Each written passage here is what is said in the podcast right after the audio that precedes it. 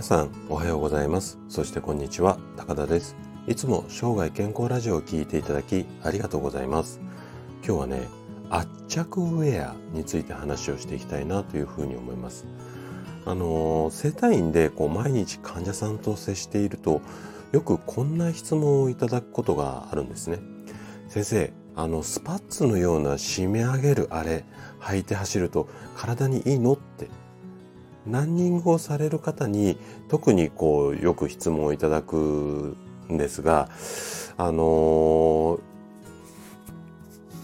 なんていうのかな。結構皆さんいろんな歌い文句を半ば半信半疑っていうか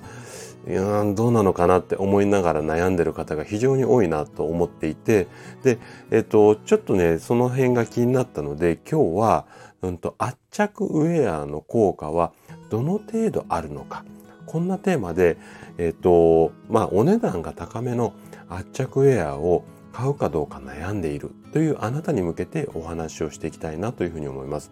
で、前半は体を締め付けることで血流がアップするのかっていうことと、あと後半は実験結果ではそれほどの効果が出なかったですよまあ、こんな話をしていきたいなというふうに思います。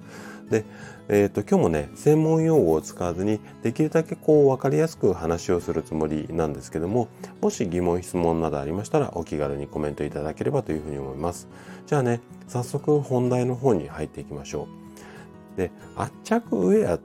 まあ、呼ばれているものっていうのは、いわゆるこう、伸縮性の素材で、体を少しこう、締め付けるように作られた、まあ、衣類っていうか、スポーツウェアっていう感じですかね。で、別名、コンプレッションウェアなんて呼ばれたりします。で、宣伝文句とすると、まあ、こんな感じだと思うんですが、あえて筋肉に圧力をかけることによって血流だったりとかあとリンパの流れこの辺りをまあアップしますよっていうことだったりだとかまあそれが原因でっていうか血流とかリンパの流れが良くなることで代謝だとか運動能力これが上がりますよと。あとはダイエット効果だったりとかまああのー、運動のパフォーマンスもアップすると。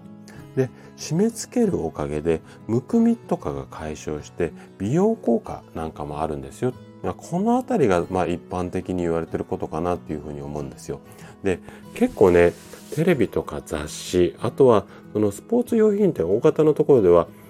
コーナー作ってこう販売してるこういったところも多いとは思うんですけどもでこの通りの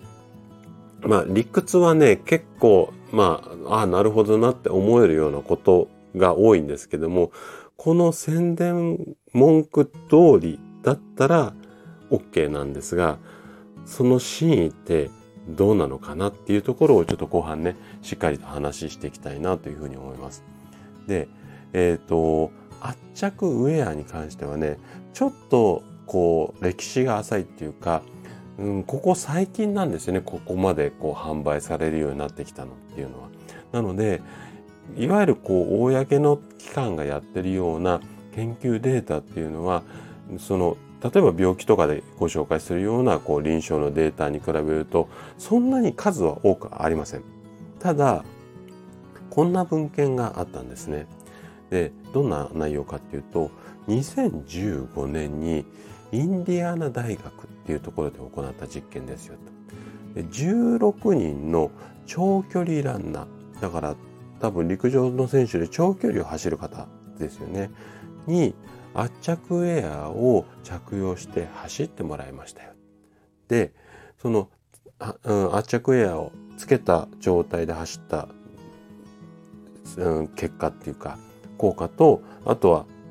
うん、その圧着ウェアをつけないで走った時で走力とか持久力っていうのはあんまり変わりませんでしたよ。こんな研究データですね。ただ、こんな実験データもあるんですよ。2013年にベルク大学っていうところで行われた実験ですね。で、ここではね、バスケットのように瞬発力が必要なスポーツでは有効かもしれない。お、これ良さそうだなっていうところだと思うんですが、ただこれに続きがあってね、瞬発力が必要なスポーツでは有効かもしれないが、思い込みかもっていうところなんですよ。で、いろいろとその後に理由がわーって書いてあって、で、最後はもうこれは思い込みによる効果なんだよっていうふうに結論付けてます。ただ、運動能力を思い込みで上げるっていう効果っていうのは科学的には証明されてるんですよね。で、まあどういったことかっていうと、いわゆるこう、できるできるっていうふうに暗示をかけて自分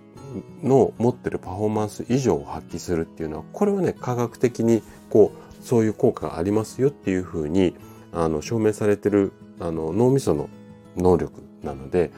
例えば、このウェアを着ることによって、絶対速く走れるんだっていうふうに暗示をかけることが上手な人っていうのは効果が出やすいかもしれません。